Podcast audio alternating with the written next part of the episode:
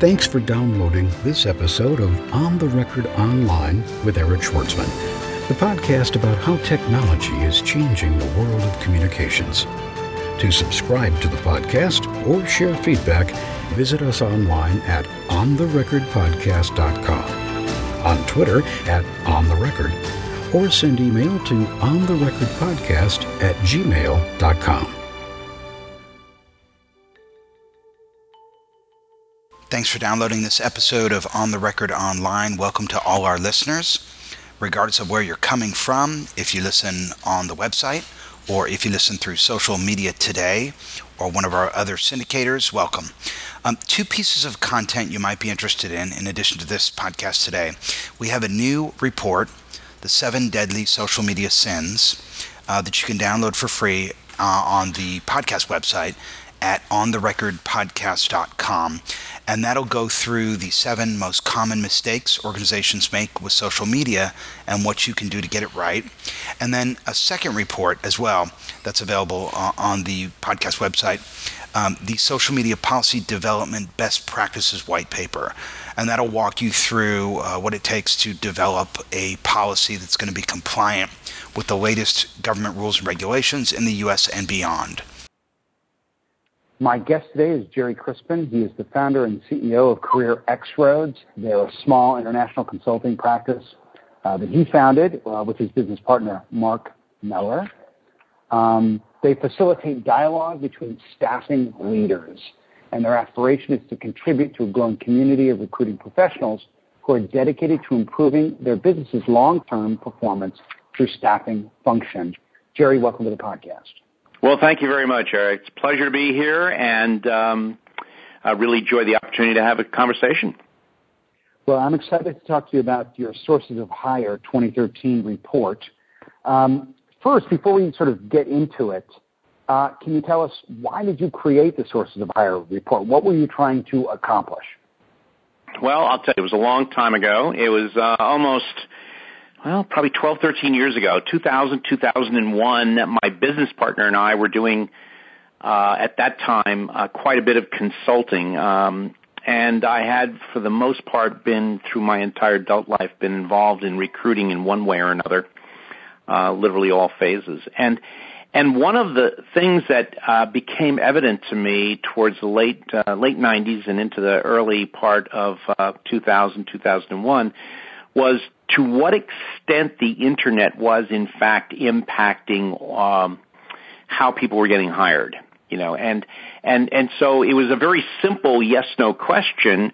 You know, at some point in your um, in in looking for a job or in some point in looking for a person, you know, looking at both sides, um, did you have a current to use the internet? And I know that's a pretty dumb question in 2013, but you know, even 12, 13 years ago, it was not only not a dumb question, but but actually was a very small number. Um, I think one of the first ones, uh, one of the last times, uh, for example, a formal study had been done by a large organization, Society for Human Resource Management, uh, was in 1997.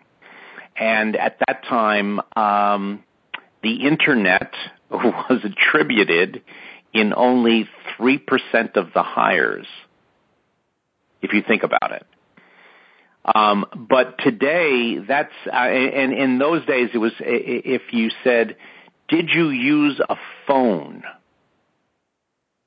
Um, people would have said, that's a dumb question. Of course I used a phone. Today, it's the same way with the internet. If I asked, well, did you use the internet in any way to find a job or find people? They go, well, that's a dumb question because that's just too broad. The fact is, of course, I couldn't, I couldn't hire anybody without the internet. Um, it's really how I use the internet that's now important. Um, and, and by the way, we don't use phones anymore. we use smartphones, but no landlines. So that's what I did in, in uh, 2000, 2001. And, and then we began repeating that every year and um, and adding to it and getting a little bit more uh, sophisticated in how we collected data. Uh, not only um, using it as a uh, kind of a lab report, if you will, uh, because I don't purport to say that it is uh, great data. What I suggest is that we really have to understand the limitations of the data we collect so that we can best learn from whatever we're we're looking at. It's interesting. Um, the first moment of truth is the first time that a customer um, encounters a product yes. in a retail environment. Got it. And um, and then of course the second moment of truth is the experience they have with the product when they take it home. And and so the, and so that sort of logic has been interwoven into marketing speak uh, for years. Um, several years back, Google started uh, promoting uh, AdWords uh, against what they called the zero moment of truth. Mm-hmm. And that was, you know, the, the, the time when you're searching for things online and you find the product that you may actually encounter at the, in a retail environment. So there may be some exposure to that product on the internet first. And, um, you know, in, in, a new book that just came out called What's the Future of Business uh, by Brian Solis, who is yes. guest on the podcast, and I'll have a link to the show he talks about this idea of the ultimate moment of truth, arguing that, you know, first they're going to learn about something online, searching, then they're going to see it in the store, then they're going to buy it, they're going to take it home and have an experience, and last but not least, they're going to share about it and tell their friends. And he calls that the ultimate moment of truth. But his argument in this book is that there's so many things during this initial stage of social discovery that can derail the consumer because they're exposed to so many sources of information that you know you've got this sort of dynamic customer journey you never really know you know which what what fork in the road is going to appear that they may follow so how do you somehow create shareable moments that are most likely to lead everyone down the same path to conversion. And I guess what you're saying with, with your report is it's the same thing. There's so many different sources of information. You know, you can't just look at any one source of hire either.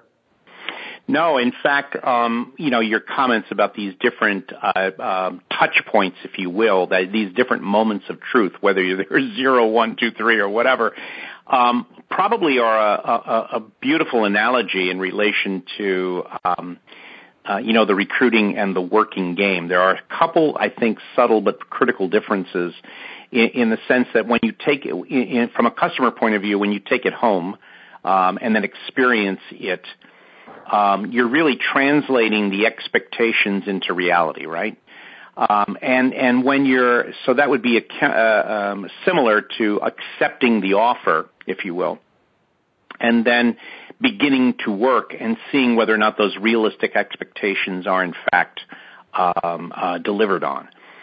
Um, the difference, there are some subtle differences from a customer point of view in that there are many products that we want to engage customers with um, who, if we did not put them in front of them, would never know about them. You know, it's our job as uh, from a marketing and sales point of view and a branding point of view to make sure that they see that they have this option to to have this experience in their life. Whereas uh, from a work point of view, um, this is not a choice issue. Almost everybody must work. so so at the same time that you're trying to engage the quote uh, candidate as customer the candidate as customer, in fact, um, has an equal um, um, need, if you will, for that. They can't do without work, whereas we can do without a lot of different products. Um, so, so there is a there's a different truth to some of these um, uh, experiences that that has a, a very significant impact on that individual's life we do make a difference in people's lives with a job. Uh, much more so, uh, and obviously there are many products that do as well. Um, but it, in in this case, it's uh, it's much more, um, I think, connected. Well, let me offer a different perspective on it. In the report you write, uh, before we even begin looking at where your prospects were sourced in 2012, the ones who eventually become candidates, mm-hmm. then employees, and finally, valued employees, mm-hmm. i.e., in hindsight, a quality hire.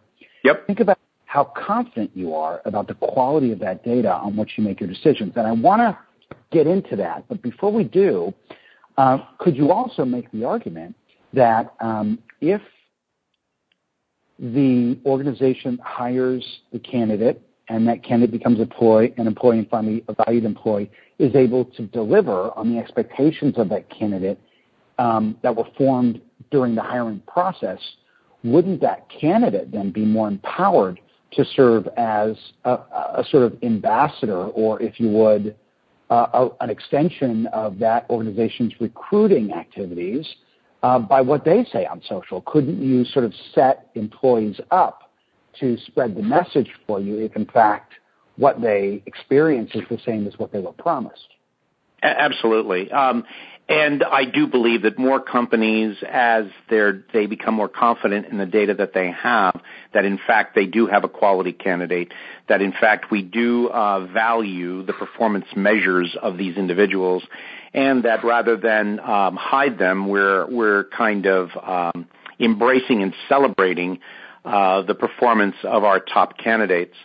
That will that we will um, I think in the future make it easier for two things. One, not only for, as you say, the individual become a, an ambassador, but um, because social media is two way, to make it more possible for people who are searching for a great experience in a job to actually see who the ambassadors are, which is a little different what if you set up the ambassador to go out and do things, they may or may not have the time, energy, or effort to do it because fundamentally they're working and they're working really hard. So we want to spend spend some of the time uh, flying the flag, but not. But you know, we also want them, you know, putting their putting their heads down and getting the job done to to, to drive performance of the company. On the other hand, if we could enable more candidates through social media and other tools to be able to see um, what it is about those individuals in their working, you know, how they're working, what they're working on, how they're engaged, the attitudes that they bring to work, um, the success that they're having with work, and to some degree how they got there in the first place, what their journey was like. Um, if we can start recording that and making that accessible, then I think uh, more of high quality candidates will find a path into our companies. So I want to suggest kind of a far out perspective here. And I'm going to think out loud on this one. Um, but you said we want our employees driving performance. Yep. What if employees drove performance through the use of social media, just as they often drive performance through email or the telephone, or I guess in the old days, a fax machine, since it, since it is a communications channel, wouldn't that have added value since social media communications are publicly available and recorded, discoverable by others through web search, shareable by others through web search? They would have the power to deflect inbound requests for information, allow people to self-educate, and as long as employees had a practical means for determining what could be said publicly on social media and what needed to be kept somewhat private uh, from public eyes, competitors, that type of thing, wouldn't then the use of social media just to get the job done wind up promoting the company, building awareness, and ultimately helping recruiters attract more talent? Well, it would, but it's unfortunately not as simple as that for a variety of reasons. One is the job itself uh, may not be amenable for to social media, um, you know, in terms of saying, how it is. Saying that a job isn't amenable to email, a job isn't amenable to telephones. I mean, it's just a tool. It's it is just a tool, but there are there are um, what percentage of jobs do you think are service oriented versus not service oriented. Well, I mean, my my point is that there there certainly is, and it it obviously is one of the variables is the type of job it is, the access to tools that will um, will make social media navigation of social media simple and easy without without additional effort. Um, so there's a whole bunch of stuff in there, but but the reality is your your your supposition I think is accurate, and I think we're moving rapidly in that um, in that direction. On the other side, on the other side of the, the issue though, is not just what the employer does, but the education of the people using social media to learn about careers, to learn about jobs, to learn about about work, to learn about um, you know themselves in relation to all of those things. So we do need a, a, much higher uh, level of education so that people will look for those things in a job and and be more likely to find and come across uh, the content that now is being created and curated uh, for them, right? So it does take two sides to this. I think we're going to see a world in which uh, there's a great deal more uh, coaching that takes place during the educational process, um, and that coaching may be may not necessarily be uh, traditional types of coaching, but but mechanisms that allow people to learn about how to use social media in this way. How do you see that happening at an enterprise or, a large organization? I mean, how do you practically train the enterprise on something like this? I think it. I think it evolves over time, um, but I think the best way is peer to peer. I think uh, what we're seeing is that so much change is taking place that that fundamentally the opportunity to learn has to be much more real time. I cannot wait for uh, somebody to uh, perform a series of um, uh, activities that lead to some kind of result that then gets uh, reviewed at 15 levels, gets curated a number of different ways, eventually gets analyzed and put into some kind of case, published in some kind of journal, and then two years later, uh, you know, is the subject of a conference uh, session what, what I really need to know is what people are doing right now. what are my peers who are trying to do this? What are they doing right now, right at this moment? And what are the the initial results they're getting? What are the landmines they're stepping on? Um, and and that that is where the learning is going to take place, and why why I think our organizations are going to change at a faster rate, is because a lot of these networked groups of uh, staffing leaders, recruiters, uh, training people. I mean, all of the folks in almost every function within a corporation are beginning to engage people like themselves in other corporations. And as each of them takes one step forward, everybody else gets to see the step that person's taking and what happens. So we're at a point where 91% of adults use social media 85% of employers think there's a benefit to using social media at work. Half of all companies globally have had to discipline an employee for the misuse of social media at work, and still less than a third provide any sort of training at all. If you're ready to train the enterprise, um, Comply Socially has 80 hours of online social media training courseware uh, that's available for license. It is uh, the most cost effective way to train a large employee population, and you can do it anytime, anywhere, on any device. If you're interested in becoming a reseller, hop on over to complysocially.com, visit the reseller link on the bottom of the page, and fill out the form. We'd love to talk to you. Or if you're at a company where you're in charge of social media and you'd like to get the rest of the folks retweeting, liking, and commenting on your stuff, we have a solution for you to scale engagement in the workplace and manage risk at complysocially.com. Check us out. When you look at employee onboarding as a process, yep. what um, do you see? And just quickly, sort of overview, What is the role of e-learning? How important is e-learning, and do you see it growing? Well, e-learning is going to be in everything, but um, but clearly the onboarding process is a critical uh, touch point because you have now a commitment. So on both sides. So you and I have basically said we we agree to work with each other in the future, and I've got to finish up some stuff I'm doing here, so I'll be there in a month. or two weeks, whatever it is. But typically it's somewhere usually in about a month's time. And there are, there are two aspects of that onboarding process. We've tended to automate and figure out only one of them, which is really the transactional piece, which has to do, have you signed, have you signed all the right papers? Have you made the right decisions in terms of various forms and benefits and so on?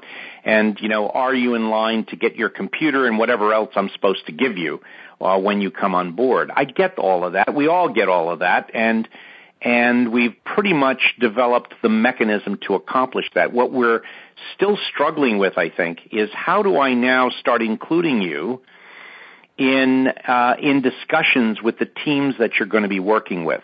How do you get to learn them, know them, engage them? How do you learn about our business, you know, when you haven't yet started?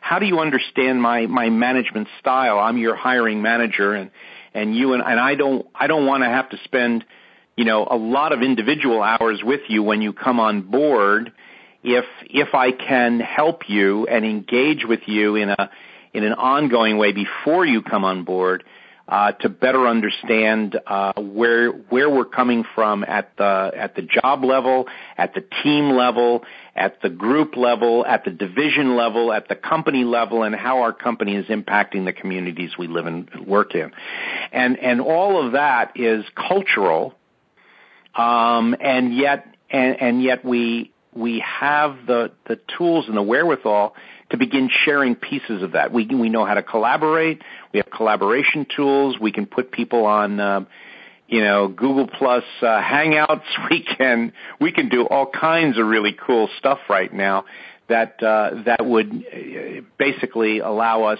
to to create that onboarding uh, experience. Let's talk for a minute about the actual survey. So in the survey, yep. Respondents attributed a paltry 2.9% of their hires directly to social media. How right. do you interpret that finding? that that uh, remember I, I mentioned that the phone an- analogy. Um, I think what is happening is is really twofold. Um, one, we don't have the tools. Our tools are, are, are antiquated. We're always ahead of where the tools are that are measuring what we do. So our tools, which are applicant tracking systems, have a, a certain set of fields that allow for us to attribute directly the most important source of hire. And, and what happens is when we think about social media, what else might have been involved? Well, I'll give you one good example. I'm, um, I have a team of recruiters who instead of uh, posting a message on a job board, actually go out to, let's say, um, uh, uh, conferences, find the people who are at the conference who have the skills that we're looking for, track them down through LinkedIn and Facebook and other social media tools, uh, call them up or email them or text them through through those social media tools start to engage them and get to know them and build a relationship with them and then uh, and then eventually put them in touch with the hiring manager who convinces them this is the right time right place everything and they're on board. So so at the end of all of that I've used social media 40 50 different times uh, to get this person hired but I have to choose one thing to attribute and if I am going to, if I'm smart, the one thing that I'm going to attribute this to is to the recruiter who is the sourcer who used the social media tools. Why? Because I'm paying in my budget his or her salary and her benefits.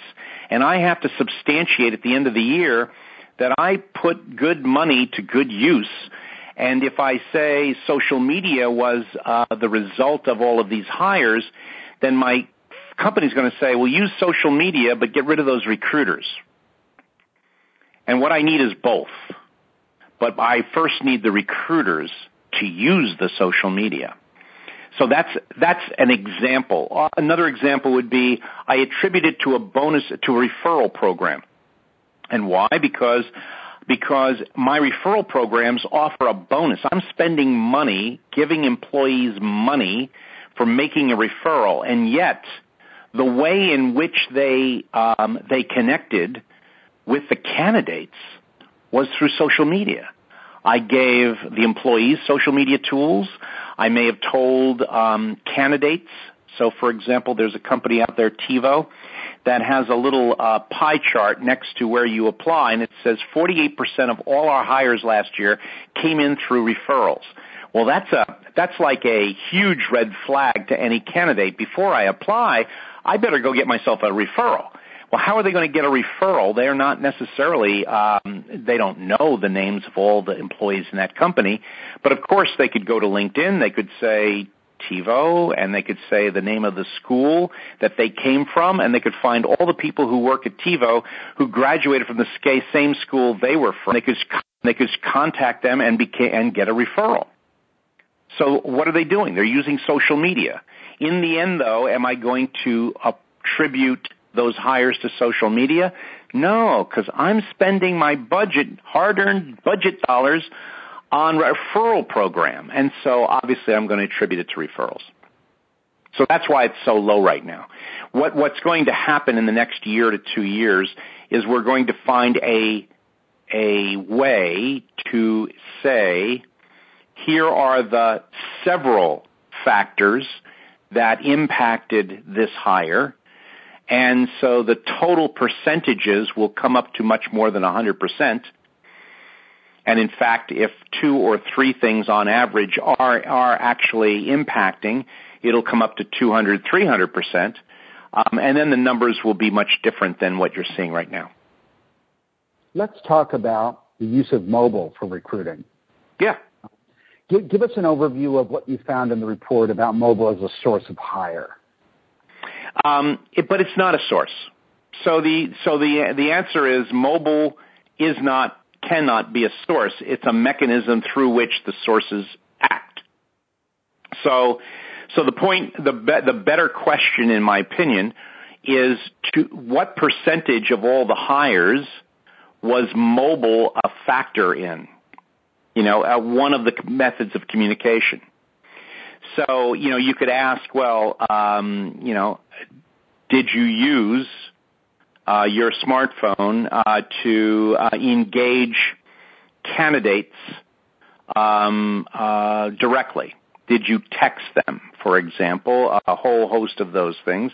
How many of the candidates, in fact, heard first heard about? That's that primary so, uh, uh, primary touch point that you were talking about earlier. at, at what point did did was mobile um, responsible for them seeing the, the the opportunity for the first time? And um, my my the data that I'm seeing, both from what I've collected as well as from what I'm seeing, is and obviously this is a moving target, is that is that mobile probably now is is impacting 30 to 50 percent uh, of all hires as as one of the critical means by which communication takes place. Now, in the report, you have a section on channels of influence yep. where you talk about um, the other um, the other pieces. I was trying to get a feel for you know how robust are these. So I I said okay if and this goes back to what we've been talking about if if in fact 30% of all your hires are referrals, or 28% of all your hires are referrals, or 24%, whatever it happens to be, and during the course of most of the years that we've done this over the last 10 years, the range for referrals tends to be between 24 and 32%. So we're talking a quarter to a third of all of the external hires come from uh, attributed are primarily attributed to referrals. But there's got to be something behind that, right? So so um, what we're really interested in is okay, uh, if if in fact that's the primary, what are the one, two, or three things that are secondary? What's critical here? And what we're discovering is that that's what's changing. That's what we're, that's where we're seeing the social media kind of rise up in a very significant way. That's where we're seeing, uh, the career site becoming more of an influence in terms of how people are making choices.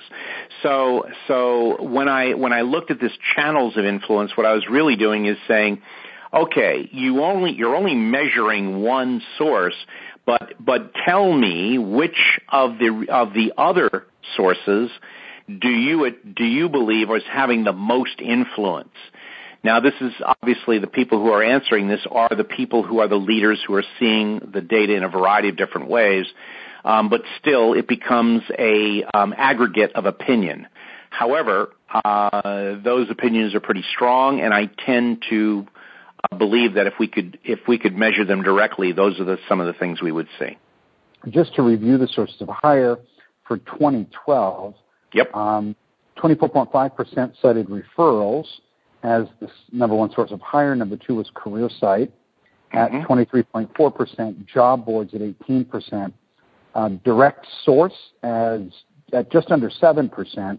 And that's the internal for those of your readers uh, who do not um, no direct sourcing from that perspective. What it really means is the internal recruiter, rather than sending a message out and waiting for someone to send a response back, is in fact tracking down individuals and trying to engage them directly. Got it. Um, uh, college, 5.5%, rehires, 3.3%, third party, just over 3%, social media, 2.9, print, 2.3%, temp, Contract to hire, 1.5%. Career fairs, 1.2%. Walk-ins, 0.3%. And other was 7.2%. Now, is it possible that some of these folks interpreted LinkedIn to be a career site? Oh, yeah. Well, not a career site. Um, LinkedIn is viewed by most of the people who responded to this survey. So so let's talk about, you know, who the people are who responded to this survey. They're, they're people that I know. And they, they are sta- staffing leaders in some of the largest, most um, well-known companies in the world.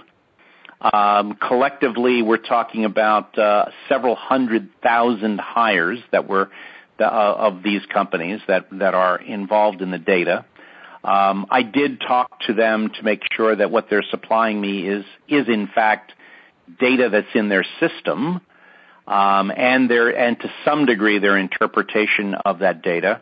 I was curious as to where they got the data, whether they're accepting data that was a, a self-report. There's a lot of controversy over um, how that data gets into the system. Uh, but in the case of these companies, they usually are taking multiple ways of getting that data into the system, so they're reconciling them. So it's a little bit better from that point of view. One key bias is that these are large companies. So smaller companies with fewer resources would and fewer recruiters would probably you would see larger numbers for third party recruiting, for example. That would just make sense.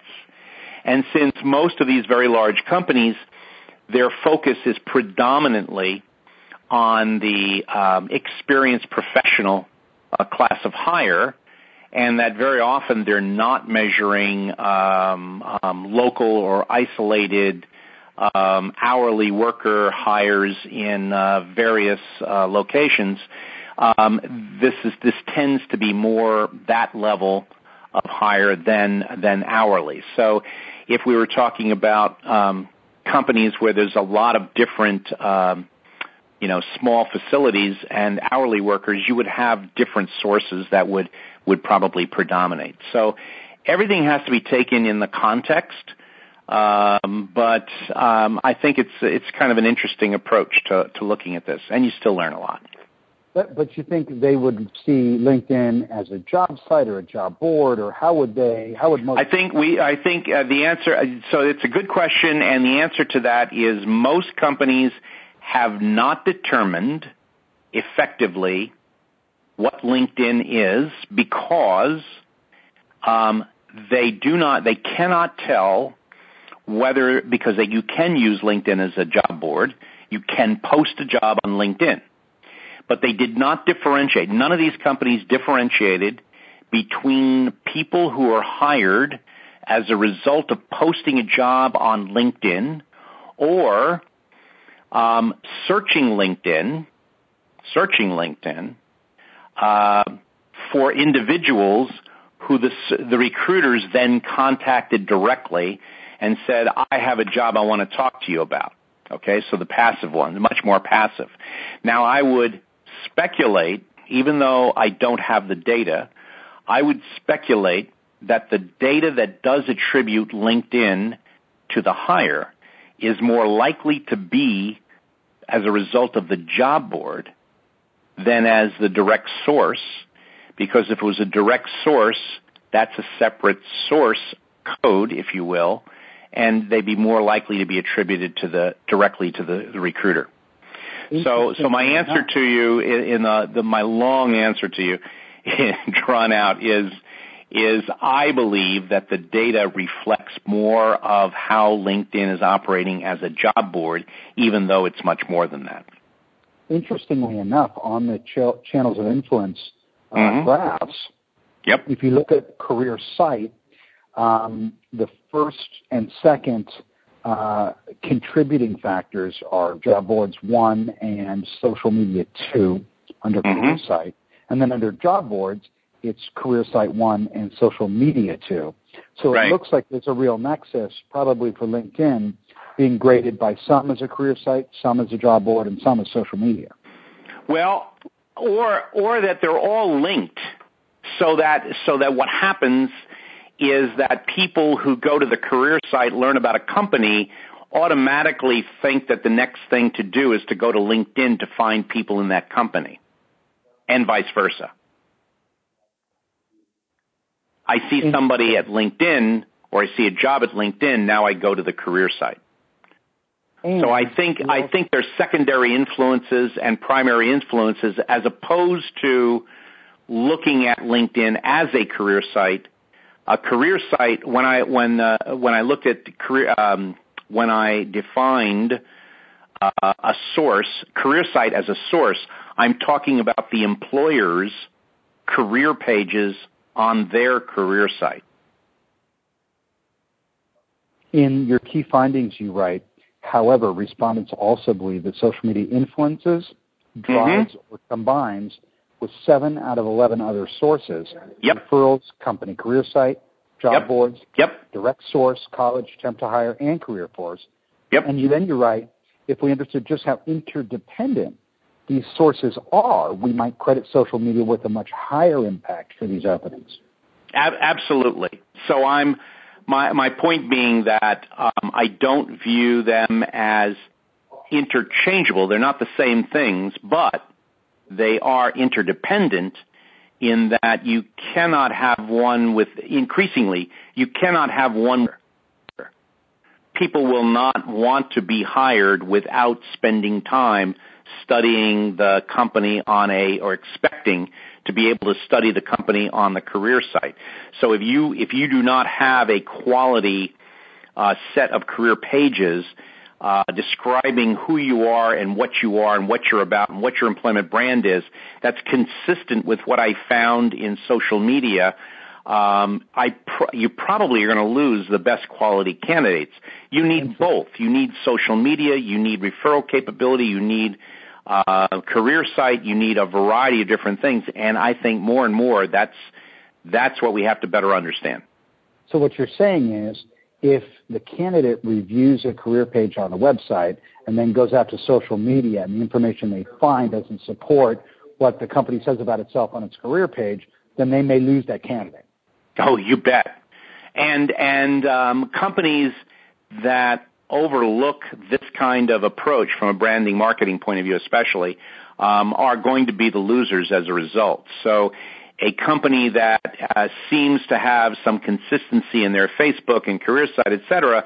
But if I went to um, Glassdoor, for example, and I find I find uh, lots of uh, employees saying quite the opposite from what's on that uh, on those sites, uh, yeah, you're going to have you're going to have inconsistencies that uh, that good quality candidates, right? Because uh, they're the ones who are doing the research. Uh, we'll we'll notice in a minute. Many have told me to take a look at Sodexo, that they really are sort of the gold standard for the use of social um, for recruitment marketing.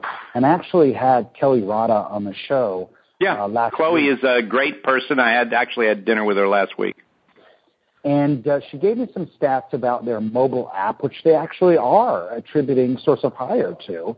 Um, she says since the launch of the app, which been, has been downloaded roughly 15,000 times, they saw a 233% increase in visits to their mobile site and generated more than 1.5 million mobile page views in 2012.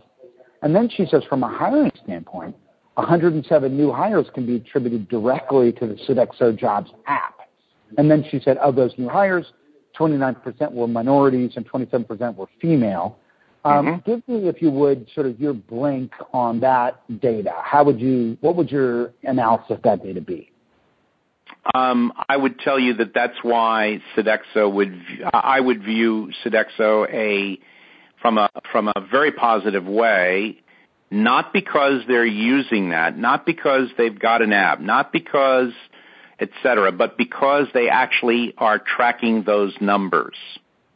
But but they're processing. And that's the most the most important thing is that they're actually looking at what they're doing, and and what they have that a lot of other companies don't have is the resource to do a lot of different things. So what Sodexo, where where Sodexo is successful is not that they're not that they're doing a lot of social media, but that they in fact are measuring a lot of what they do and as a result, the things that don't work well, they drop quickly. And, th- and a lot of companies miss that. so they so they basically randomly get involved in some aspect of social media, but they are uh, using anecdotal information as to whether or not it's working. I think the numbers that uh, Sodexo is showing clearly indicate that there is a significant uptick in the use of uh, mobile tools to engage in the recruiting process. But let's not, I don't want to go too far with that because there are some choke points there. The ability to apply is not as simple and easy as some might make it out to be. I think uh, that's one of the major choke points. And, and companies must relook at their process in order, if they're going to if they're going to be fully mobile uh, from a recruiting point of view. And most companies right now are incapable of creating a a mobile application uh, that make that is uh, user friendly for for people who are using that. So they can do part of those mobile pieces, um, but they're going to have to do more internal work before they get get beyond that. But whatever they do, they should be figuring out um, where where the pe- where individuals are coming to them, how they're getting there, to what extent uh, their visitor base, and then their applicant base, and then their hire base, and then they went the extra mile. So what you the data you gave me from uh, from Chloe indicates that they also know that among the hire base, they've got a fair distribution uh, that's diverse, and that's powerful. Final question. Yeah, final question, Gerry. So your survey found, not surprisingly, that most recruiters are using LinkedIn, um, you know, to source and to identify and and um, to identify candidates and and being used as a source of hire. Yep. Um, but it also found that recruiters are often discovering better talent elsewhere. So mm-hmm. Is, is there a misalignment here? And if so, what should recruiters be doing to identify where the best and the brightest are before they even launch out on social media? Well, uh, if you are really talking about where what recruiters should be doing in the future, I think uh, one of the one of the critical issues, and it's uh, I think LinkedIn will certainly be a part of all of that.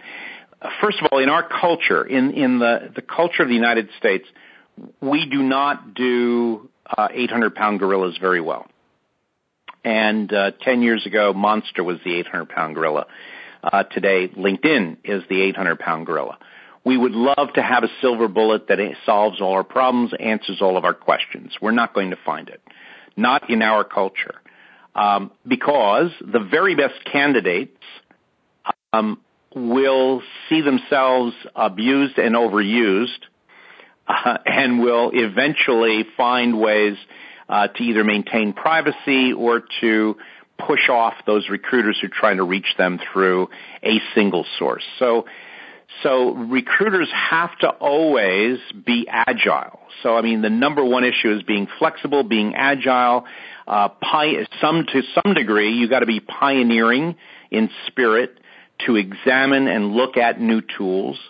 Um, not discard the old tools, whether it be LinkedIn or job boards or even newspapers. All things are possible, but they are shifting in terms of what's important and what will reach the right people, the people that we really want.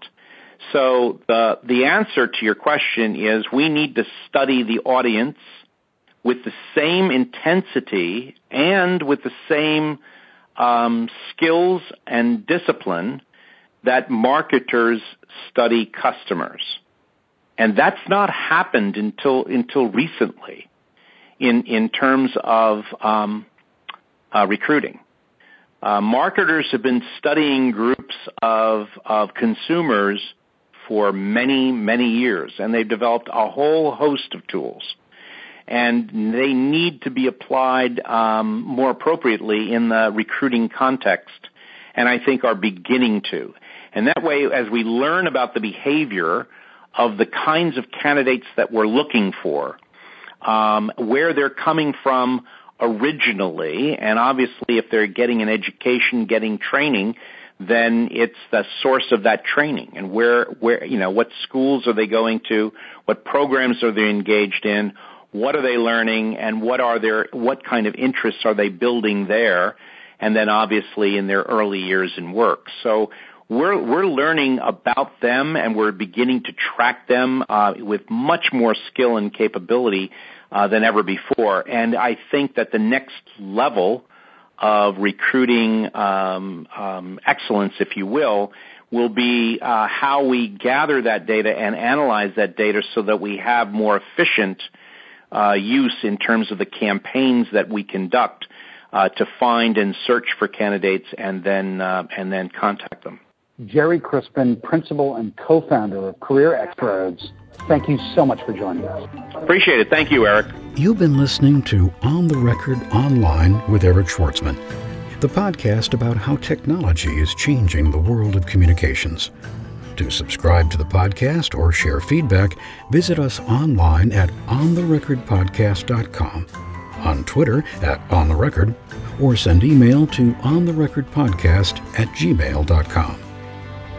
On the Record Online is hosted by Eric Schwartzman, an independent online communications consultant whose clients include the U.S. Department of State, the United States Marine Corps, the U.S. Embassy of Greece, the Government of Singapore, Johnson & Johnson, Toyota, Southern California Edison, the Environmental Defense Fund, and dozens of small to medium-sized organizations.